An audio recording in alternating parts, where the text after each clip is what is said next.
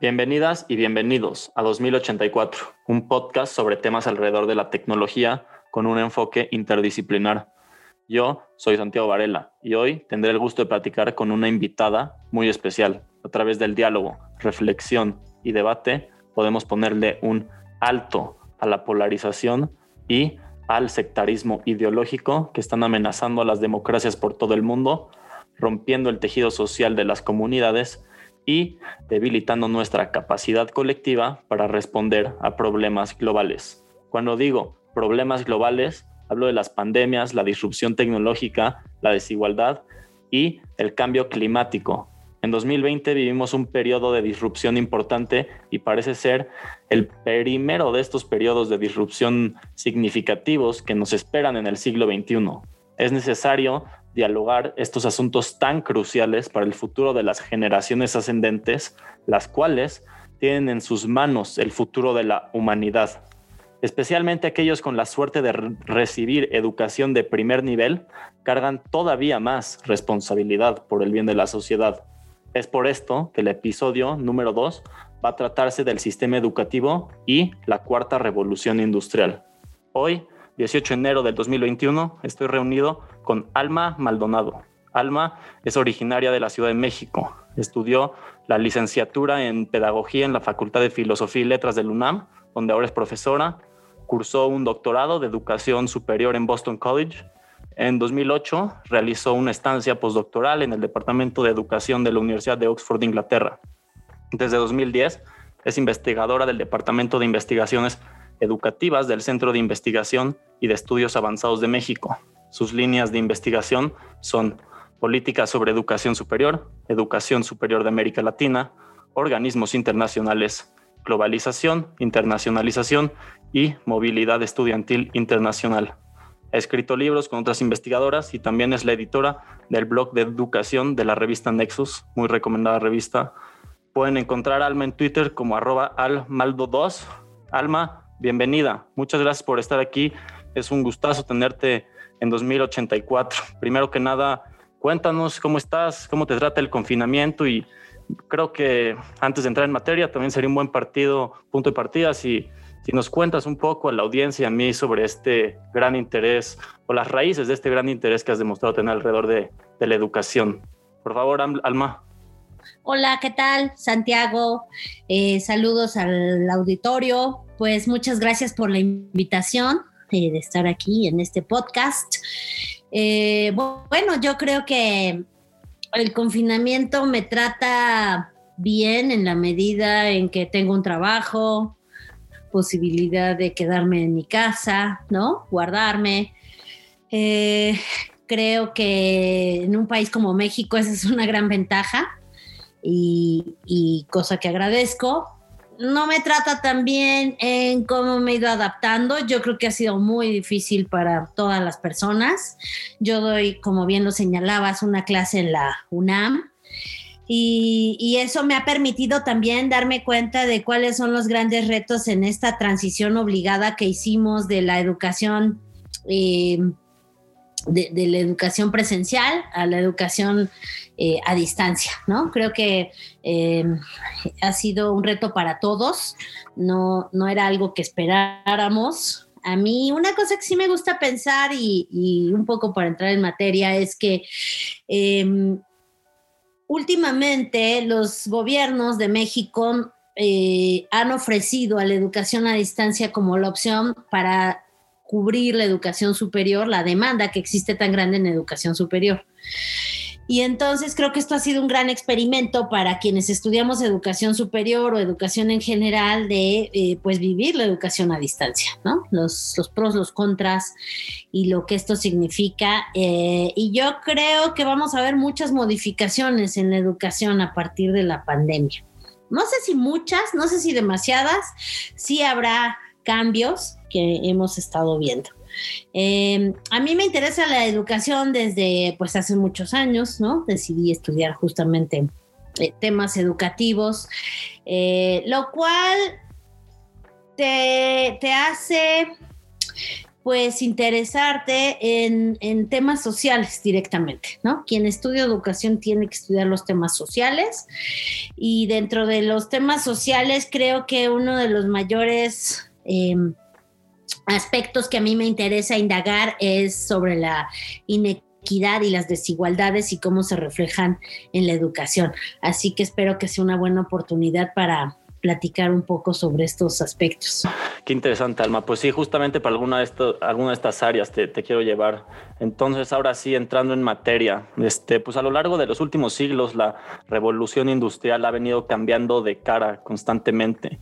Empezó con una primera revolución industrial cuyas fuentes de energía eran el agua y la madera. El modelino de agua era una tecnología moderna en ese entonces, ya que sus fuentes de energía eran el agua y la madera. Y así, este, las fuentes de energía para la industria en su segunda revolución fueron el carbón y el hierro. Este fue el comienzo del llamado capitalismo carbonífero. Luego vino la tercera revolución industrial, que es un complejo de electricidad, computación y automatización y pues la inminente cuarta revolución industrial que tiene su fuente de energía en, en, la información y en los datos. Está compuesta de tecnologías como el Internet de las Cosas, la inteligencia artificial, el Big Data y la robótica. Es importante estas distinciones porque las fuentes de energía e industria son claves si queremos poder entender a, a una civilización y dependiendo de la fuente de energía, de la industria y de los trabajos que hay disponibles para la gente, varía la manera en la que se educa a los individuos y así las habilidades que estos desarrollan.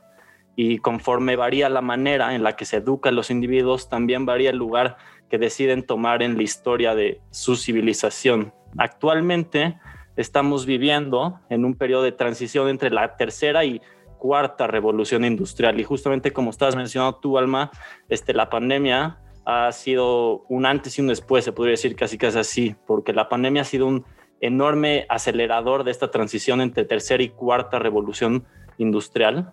Esto implica nuevos tipos de trabajos nunca vistos antes. El mercado laboral va a demandar habilidades para trabajar y vivir en un mundo muy diferente. Pero antes de preguntarnos por la situación actual de la educación en México y en el mundo y lo que viene en los próximos años, conviene preguntarnos cuál era la situación antes del COVID y la pandemia, porque esto representó una enorme disrupción para sectores como el de educación y de salud. Me parece que si partimos de ahí podemos construir un mucho mejor análisis de la actualidad y el futuro del sistema educativo. Alma viene siguiendo de atrás estos temas, este, la educación y la tecnología desde hace mucho tiempo. Así que Alma, vámonos hacia atrás, cuando no teníamos ni idea de lo que nos esperaba en 2020 y 2021 en qué situación estaba el sistema educativo en México, especialmente en las áreas de ciencia, y tecnología, y cuál era la situación en el extranjero, cómo estábamos a comparación quizás de países con menos rezagos tecnológicos. Bueno, quizás eh, lo, lo inmediato que puedo pensar es que estábamos eh, esperando muchos cambios porque entrábamos a un nuevo régimen político. Entonces eh, veíamos que estaban generándose distintas transformaciones en el sistema educativo y en todo el régimen en general en el país, eh, con las elecciones y con el triunfo de, de Andrés Manuel López Obrador. veníamos de una reforma educativa fallida que quedó trunca, que buscaba justamente responder a muchos de estos retos. Eh, no sé si de la mejor manera, pero por lo menos era una manera de ir cambiando, sobre todo inercias. Eh, es muy importante considerar que tenemos un sistema educativo que ha costado mucho trabajo construir, que ha eh, en algunos momentos crecido aceleradamente y en otros más lentamente. El gran éxito del sistema educativo mexicano hasta antes de la pandemia era la escolarización, es decir, garantizar que más niños, jóvenes, niñas, eh, adolescentes fueran a la escuela. Eh, si tú ves las gráficas y si la gente se imagina cómo ha ido creciendo la matriculación del sistema, pues vería claramente una línea ascendente de cómo eh, incrementamos primero la escolarización en la escuela primaria, luego en la secundaria. Esto también obedeció a que se fue haciendo obligatoria cada, cada nivel. Después el preescolar, que nos estaba costando mucho trabajo, la media superior y entonces iba creciendo esta eh, escolarización. Esto era una buena noticia en general, porque, porque lo que quiere un país, sobre todo con las características como México, es que la gente vaya a la escuela.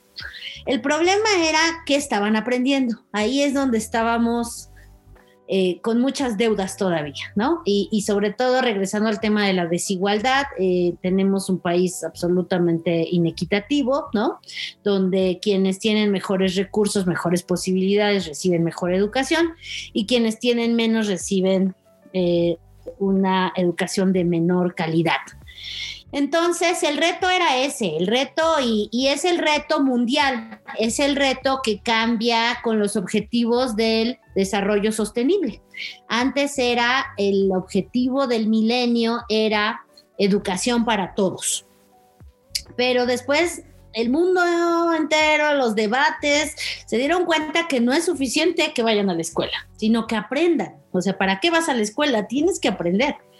Entonces, el objetivo de desarrollo sostenible número cuatro dice educación para todos de calidad. Eh, creo que estábamos en ese debate, en esa discusión de decir, no es suficiente que estén en la escuela, ahora cómo garantizamos que aprendan. Ahí, ahí nos quedamos, viene el nuevo régimen y cambia totalmente el debate. Eh, desde luego es una respuesta eh, del hartazgo de muchas cosas de la sociedad mexicana, ¿no? Decidir cambiar de partido político, eh, etcétera, etcétera. Y eh, una de las primeras acciones del gobierno de López Obrador fue derogar la reforma anterior. Y esta derogación nos lleva a decir, bueno, entonces, ¿cuál es el proyecto? Porque estamos ahorita presenciando una nueva reforma educativa pero es una nueva reforma educativa que no le vemos forma, fondo, y que además ha quedado totalmente truncada por la pandemia. ¿No? Entonces, una de las cosas que, por ejemplo, eh, sucede con la reforma del artículo tercero en 2019 es que se suprime la idea de calidad en el artículo tercero. ¿no? Ya calidad queda eh, queda marcada como un concepto eh, que no forma parte de este nuevo proyecto político, se asocia a, la industria, se asocia al neoliberalismo, se asocia a toda esta otra concepción. Y, y entonces eliminamos la idea de calidad y con eso creo que perdemos mucho, porque justamente el concepto de calidad a nivel mundial lo que representa es que debe haber unos mínimos en la educación para todos o sea, la calidad debe de cumplir con unos mínimos porque si no, eh, no se está garantizando este derecho. Eh, y creo que ahí, ahí empezamos a perder.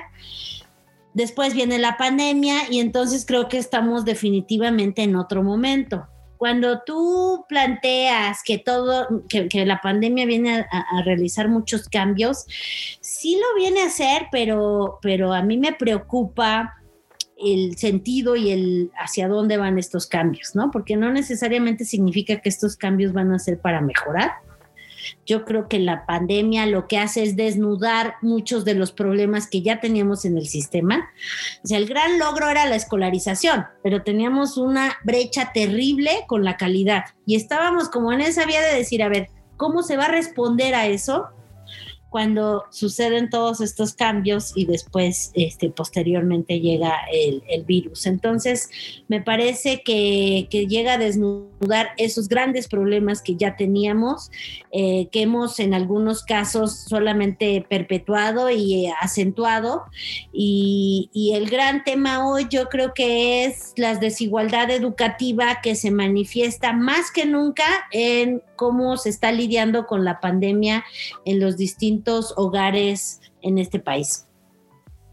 Sí, claro, pues justamente este año este, están bajando más de 10 millones de mexicanos a la pobreza y además otros más de 10 millones van a bajar de la pobreza, la pobreza extrema. Entonces, pues justamente relacionado a esto que nos estás mencionando, ¿no? yo, yo traigo esto al, al, debate porque bajar a la pobreza o a la pobreza extrema es muy fácil y algo muy, que puede pasar muy rápido como pasó ahorita en la pandemia, pero salir de ahí es algo muy complicado y es una recuperación que puede tomar incluso hasta varias generaciones, ¿no? Muchos niños y niñas se han visto obligados a dejar sus estudios para ayudar a traer algún ingreso a casa en los últimos meses, muchos otros no pueden seguir con sus estudios por no contar con internet o con equipos de cómputo, ya sea que hay muchos otros que están tomando clases desde la televisión y justamente no hay calidad como lo estás mencionando.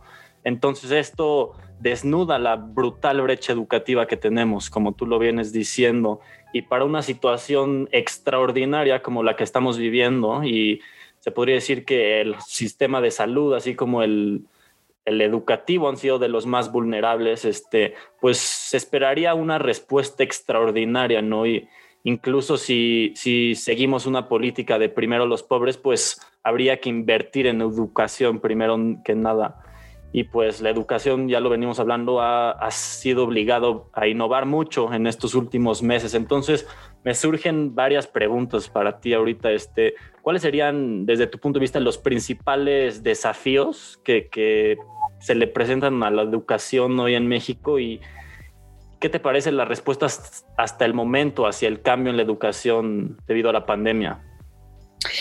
Sí, bueno, el principal reto sin duda es la pandemia, ¿no? Yo creo que eh, eh, lo ha sido para todos los sistemas del mundo.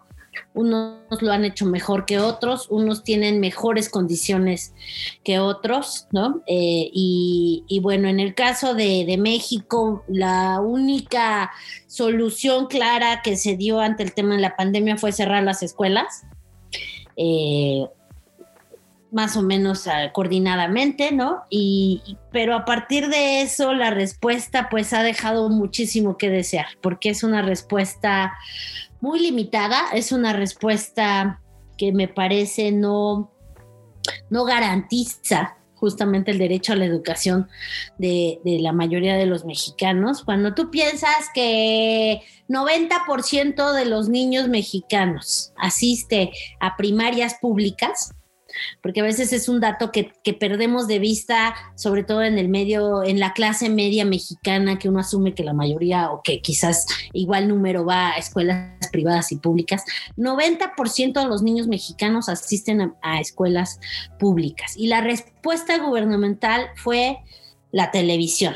Y la televisión no, no que esté mal por ser la televisión. Yo creo que lo que está mal es cómo fue planteada el tipo de programas, eh, la respuesta tan limitada, la falta yo creo que aquí lo que falló fueron dos cosas. Uno, la falta de apoyo a, las maestras y a los maestros para poder tener un acompañamiento con sus estudiantes. No, no hubo, no hay un solo apoyo para los docentes que quieren contactarse con sus estudiantes y entonces tienen que usar eh, sus datos de internet, sus, sus propias plataformas, sus propios este, eh, dispositivos y dos, tampoco ningún apoyo para los estudiantes o las estudiantes que no podían justamente eh, contactarse con sus profesores, ¿no? Entonces se, dejó realmente pues a la a la buena voluntad de las maestras y los maestros, quienes eh, muchos de ellos este, han hecho cosas sorprendentes, eh, dignas de aplausos, de reconocimiento, ¿no? Un gran esfuerzo por, por estar ahí, por tener algún tipo de presencia con los estudiantes, pero en general eh, sin ningún apoyo.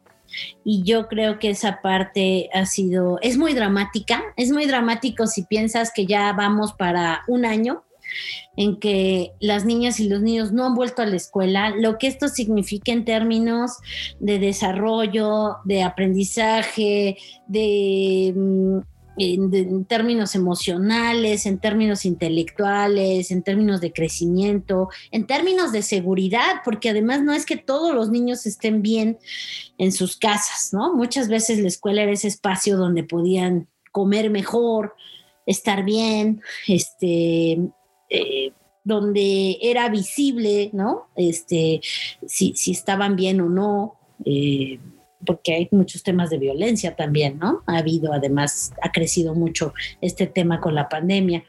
Entonces, eh, me parece que, que la respuesta pues, ha sido eso, muy limitada, muy pobre, sin recursos invertidos claramente en, en ver qué vamos a hacer con, con estas, estos niños y estas niñas y, y mientras que quienes tienen la fortuna de asistir a planteles privados, pues han podido más o menos continuar sus estudios, tampoco es que no haya ninguna pérdida ahí, por supuesto que hay pérdida de convivencia, de muchas otras cosas, pero por lo menos han podido estar siguiendo sus clases continuamente, diariamente.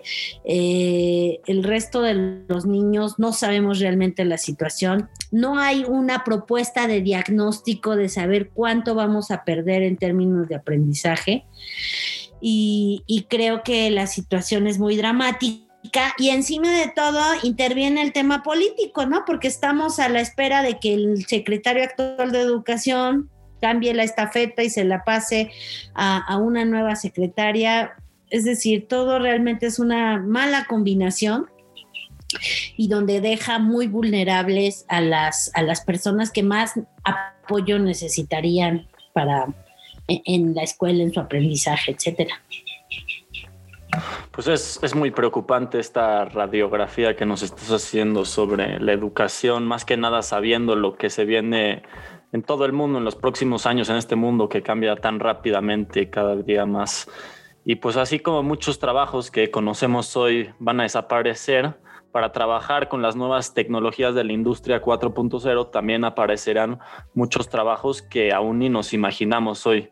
Las habilidades más requeridas para los nuevos tipos de trabajo van a ser la creatividad, el pensamiento crítico, la adaptabilidad, flexibilidad, entre otras habilidades más. Actualmente, el sistema educativo, pues quizás no le da el énfasis necesario a estas habilidades, además de que tiene otros desafíos en este momento, pero pues la educación sí tendría que innovar en cierto sentido, tendría que ser un poco más divertida para que, que no haya de esos alumnos aburridos o de los que solo prefieren memorizar en lugar de entender bien un tema o de los que solamente les interesa sacar una buena calificación final. Y digo esto porque es una realidad y en muchos casos se debe a que el modelo educativo no ha logrado sacar lo mejor de sus alumnos. Este, Louis Mumford hacía una crítica pues, muy fuerte, en la que decía que el modelo de educación moderno es el hijo de la fábrica y de la prisión. Y, y justamente me vienen a la mente otros personajes que han hecho esta crítica y han visto la necesidad de de un modelo educativo que fomente la, creatividad. Me viene a la mente, por ejemplo, el famoso Sir Ken Robinson, pero seguro que Alma conoce a muchos más que yo. Y en este momento me viene a la mente una frase de Platón que dice que es necesario desterrar de la enseñanza todo lo que sean trabas y coacciones. Un espíritu libre no debe aprender nada como esclavo. Entonces, pues el reto es muy grande para el sistema educativo y muy complejo, ¿no? Parece ser un reto doble, porque por un lado debe de enseñar a todos a usar computadoras y los lenguajes de las máquinas para trabajar con estas nuevas tecnologías, pero por otro lado también tiene que enseñar cuando la máquina lo usa uno y lo convierte en su esclavo. El futuro de la humanidad depende de la educación y sin un cambio en los modelos educativos no podremos sobresalir los problemas globales que plantea el siglo XXI entonces, Alma, por un lado, ¿cómo tienen que responder los modelos educativos a la demanda de estas nuevas habilidades y para los trabajos con las nuevas tecnologías? Pero, por otro lado, ¿cómo tiene que responder a la formación de ciudadanos responsables en un mundo tecnológicamente mediado? Sí, creo que son preguntas muy importantes, muy difíciles también, ¿no? Porque, porque este tema de para qué la educación empieza a ser cada vez más complicado conforme va subiendo los niveles. Cuando yo digo, bueno, el, concepto de calidad nos ayuda a establecer unos mínimos, sobre todo nos ayuda a establecer estos mínimos en los niveles básicos. ¿no? ¿Qué necesita hoy eh, una persona promedio eh, para poder desarrollarse plenamente en el mundo? ¿Hasta qué nivel? qué habilidades, qué conocimientos.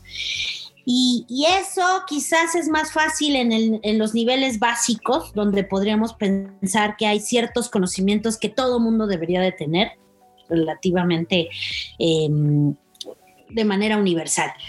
Pero conforme vas aumentando los niveles, entonces se, se, amplían estas, estas preguntas porque, como bien lo señalabas, en esta llamada cuarta revolución industrial, donde la información, los datos son tan relevantes, eh, también la especialización lo es. Entonces, ¿qué tanto, qué tanta especialización se necesita? ¿Para qué tipo de economía? ¿Para qué tipo de sociedades? ¿Quién la necesita? ¿Quién no? ¿Quién debería tener acceso a esta especialización y quién no? Porque además eso implica que es mucho más caro. Y creo que todos estos temas, eh, pues también dejan al desnudo sociedades desiguales como la nuestra, donde eh, hoy un niño de clase media alta mexicana, eh, el mensaje que escucha, lo que ve y lo que siente es que él puede estudiar lo que él o ella quiera para desarrollarse plenamente. Mientras que un niño o una niña de, de, un contexto vulnerable eh, pues difícilmente va a poder aspirar a llegar siquiera a la educación superior.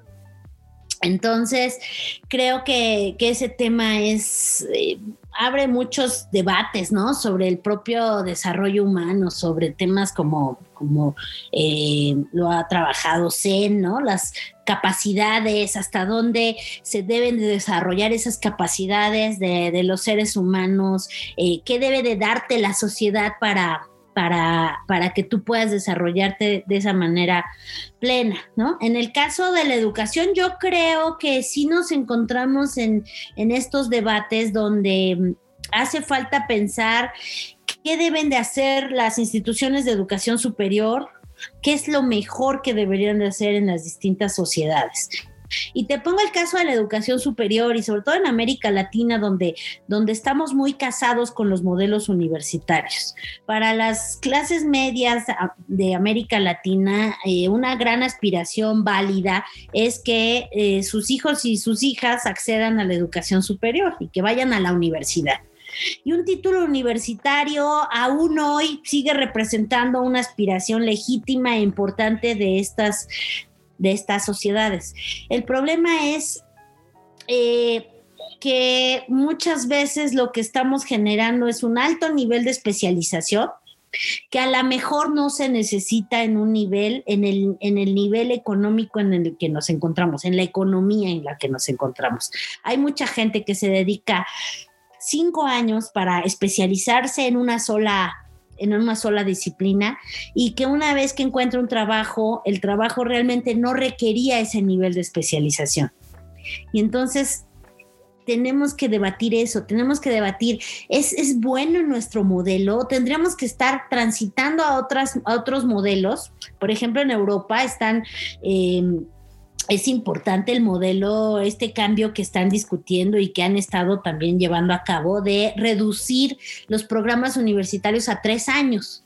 ¿Por qué? Porque no te especializas tanto en algo, sino te dan herramientas que te puedan servir para más o menos desarrollarte bien eh, profesionalmente mm, sin un alto nivel de especialización, pero tampoco tienes esa frustración de estuve cinco años especializándome en algo para que, para lo cual no, no me puedo desempeñar, ¿no? Creo que creo que sí hace falta este debate de, de, qué sí se necesita, qué no, justamente con estos temas de las nuevas habilidades, las habilidades blandas, las competencias, eh, que no, no quiero descartar para nada la importancia de la formación universitaria o esta idea que tenemos, ¿no? De, especialización en, por ejemplo, en México. Pero creo que sí vale la pena cuestionarnos muchos de estos modelos. Eh, un, caso así, este, que a mí me, me angustia inclusive, es pensar que gracias a los modelos vocacionales que tenemos en México y a la pésima educación vocacional que también tenemos, eh, hoy en día los jóvenes mexicanos a la edad de los 15 años más o menos tienen que estar decidiendo qué quieren estudiar. Y la verdad es que es muy complicado. Es muy complicado que, que un joven a los 15 años ya vaya perfilando qué, quiere hacer, ¿no? Por, muchas cosas, por la sociedad, por porque la adolescencia se ha prolongado más, por, en fin, y, y a veces estas, estas decisiones pueden ser muy costosas y lo que no tenemos en México es un modelo flexible educativo. Eso podría ir respondiendo un poco a tus preguntas. O sea, necesitamos mayor flexibilidad. Que si yo estudié en un lugar y luego no me gustó, me pueda ir a otro y me pueda llevar eh, lo que estuve aprendiendo en ese lugar, los créditos académicos que obtuve, para después transitar a otro modelo, cambiarme, ser más interdisciplinario, moverme de un lado a otro, de una institución a otra, cosas que ahora la rigidez del modelo del sistema mexicano, que no es exclusivo, no lo permiten. Y entonces justamente esto de estas ideas de estamos en la era del conocimiento y ¿no? la economía del conocimiento, etcétera, eh, ante modelos tan rígidos, pues creo que termina habiendo una tensión muy grande. Entonces, quien tiene la información, quien tiene los conocimientos, navega muy bien en el sistema. Quien no los tiene, se, estampa y choca con grandes barreras porque no existen estas posibilidades de, irse moviendo, de, de tomar elecciones, de buscar otras alternativas. Muy interesante. Pues sí, este eh, me parece muy interesante justamente este debate entre la especialización y, los generalistas, pero bueno, eso da para toda otra plática. Algo que también me rescato mucho y es las trabas que hay en el sistema. Que, justamente nos acabas de mencionar ahorita, pero algo que me, viene a la mente ahorita y quisiera preguntarte, ¿qué, qué países este, tú ves como, como un ejemplo? ¿Qué modelos educativos son algunos en los que tú te fijas mucho eh, relacionado a esto que estamos hablando, ¿no? Que, que formen este, ciudadanos con estas habilidades para las nuevas tecnologías o que también que implementen muy bien el uso de las tecnologías en la educación. Alguno que te venga a la mente o que conozcas. Pues yo, yo creo que hay varios. El problema es que son también realidades tan distintas que, cuesta mucho trabajo este, incorporar, ¿no? Yo pienso, por ejemplo, yo, yo me eduqué en Estados Unidos, además ahí fui profesora. Entonces, en Estados Unidos tienes todo, tienes este, los casos, los, las sí, eh, instituciones o estados que están desarrollando modelos muy ejemplares y tienes otros que son totalmente lo opuesto, ¿no? Este, obviamente China está haciendo unas cosas muy impresionantes, los países nórdicos. Ahí gran parte del problema es con quienes nos comparamos, ¿no? Este, las, distintas realidades. Me, me, preguntaste sobre ciencia y y bueno, un poco nos desviamos sobre educación, pero sí quisiera aquí traer el tema de ciencia, porque cuando me decías, bueno, cómo cómo está la situación de la ciencia. Eh, así como te comentaba que estábamos en esta esperando, ¿no? Una nueva propuesta de política científica quizás, de, de, un cambio en la manera como se ve la ciencia con el nuevo régimen, pues nos quedamos esperando. Y, es que el, problema de la ciencia en México es que siempre ha estado muy rezagada, ha tenido poco financiamiento. La ciencia que se hace en México es buena, pero es insuficiente. Y como diría Marcelino Cerejido, que es investigador del Sinvestab, en México hacemos buena ciencia, pero tenemos cero cultura científica, que no es lo mismo. ¿No? O sea, se puede, puede haber nichos que desarrollan ciencia, que publican en los mejores lugares, grandes científicos que hacen cosas interesantes, pero en general eso no permea en la sociedad. ¿No? Y tampoco se ve ese valor de la ciencia. Aquí un poco con la pandemia quizás ha sido ese punto a favor que, que la gente ha visto pues una relevancia en la ciencia, en que haya vacunas, en que haya eh, alguna cura eventualmente para el virus. Eh, pero creo que veníamos arrastrando toda esa esa parte donde no ha sido, nunca ha sido relevante la ciencia, el desarrollo científico, tecnológico y de innovación, aunque había cosas, cosas que habían costado mucho trabajo, instituciones, programas, pero todo siempre en una medida no suficiente si lo comparamos con otros países que han, dando, han dado el salto en esa materia y puedo pensar en dos. Corea e Israel estaban a, niveles de nosotros este, hace unas décadas y, y decidieron que una de las grandes apuestas que iban a hacer es hacia el desarrollo científico y se ve reflejado en sus presupuestos y en sus políticas, pues nosotros siempre en este rezago.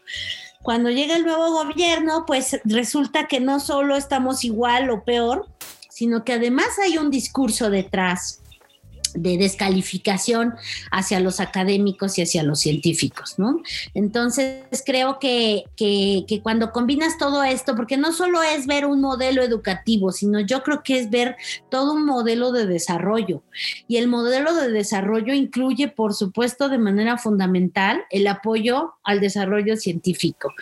Ahí creo que estamos muy atrás, creo que además hemos retrocedido en cosas que ya estaban establecidas Simplemente puedo recordar el caso de todo este debate que se dio con los fideicomisos, que quizás no eran perfectos, que quizás sí tenían algunos problemas, que quizás sí hubo corrupción, no lo pongo en duda, pero que la solución no puede ser elimino todo ese instrumento que servía de algo y que ayudaba a empujar proyectos tecnológicos de innovación, de ciencia y que ahora simplemente no los tenemos, ¿no? Creo que, creo que las noticias no son buenas en, ese terreno tampoco y finalmente... Eh, no se puede ver separada nunca el desarrollo educativo con el desarrollo científico. Creo que sí van de la mano y creo que en el caso de, México, pues la situación este, no, no pinta muy bien en ese terreno.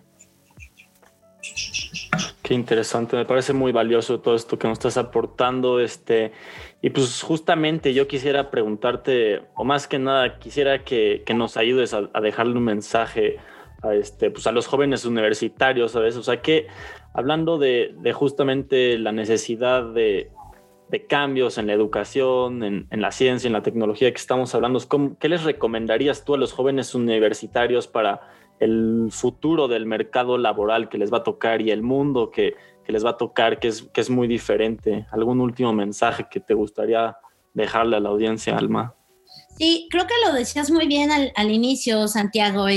Este, quienes reciben más y mejor educación tienen obligadamente más responsabilidades sociales en este país, ¿no? Yo creo que eso lo deberían de tener claro. Yo es un mensaje que trato de transmitirle a mis estudiantes de la UNAM, lo privilegiados que son de ser universitarios en un país como México, de estar en una universidad eh, que además subsidia.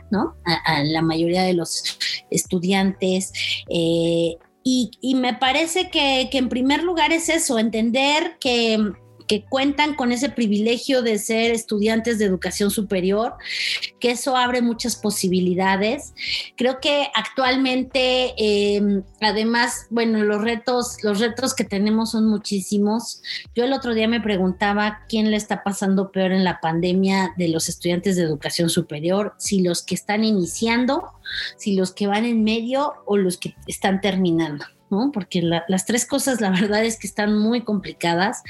Eh, no, no, no siento que sea fácil. Creo que eh, ustedes mismos como jóvenes no han recibido tampoco el mensaje más optimista. Creo que saben que la situación es complicada, va a estar complicada.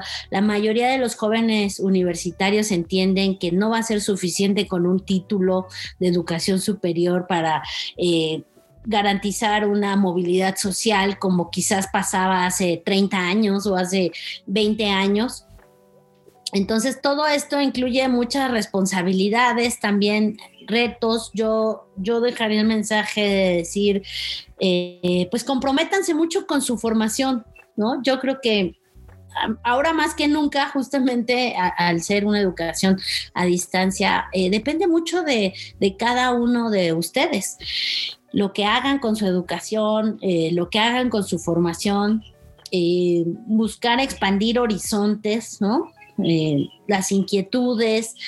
Yo noto de pronto desánimo. Justamente estas últimas clases con mis estudiantes he notado que, que las cosas están difíciles, quizás también sea el momento de la pandemia, ¿no? Pero hay como, como este agotamiento también. Y bueno, queda mucho camino por recorrer creo que es muy importante seguirse formando, eh, buscar satisfacer esas inquietudes intelectuales que todo mundo tiene, ¿no? No quedarse con, las cosas que, te dice un o una maestra. Eh, yo creo que esa parte puede ser muy importante eh, y, y, bueno, finalmente irse trazando los caminos este, profesionales más allá de los límites tradicionales, ¿no? Yo creo que esta pandemia, esta situación del mundo, la robotización, todo lo que está sucediendo justamente nos dice, hay que salirse de esos límites convencionales que, se trazan, porque realmente em, los retos van a exigir justamente ir más allá, ¿no? de esos límites.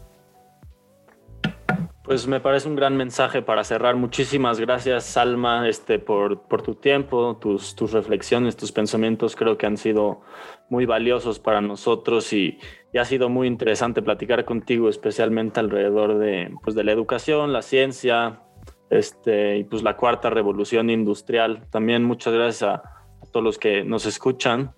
Y pues, Salma, te deseo todo lo mejor. Espero que, que estés muy bien allá y todo lo mejor en el confinamiento. Igualmente, y creo que otra responsabilidad inmediata de los universitarios es cuidarse, ¿no? Poner el ejemplo y creo que eso también esperaríamos de todos ustedes. Así es, pues muchas gracias Alma, que estés muy bien. Saludos. Hasta luego.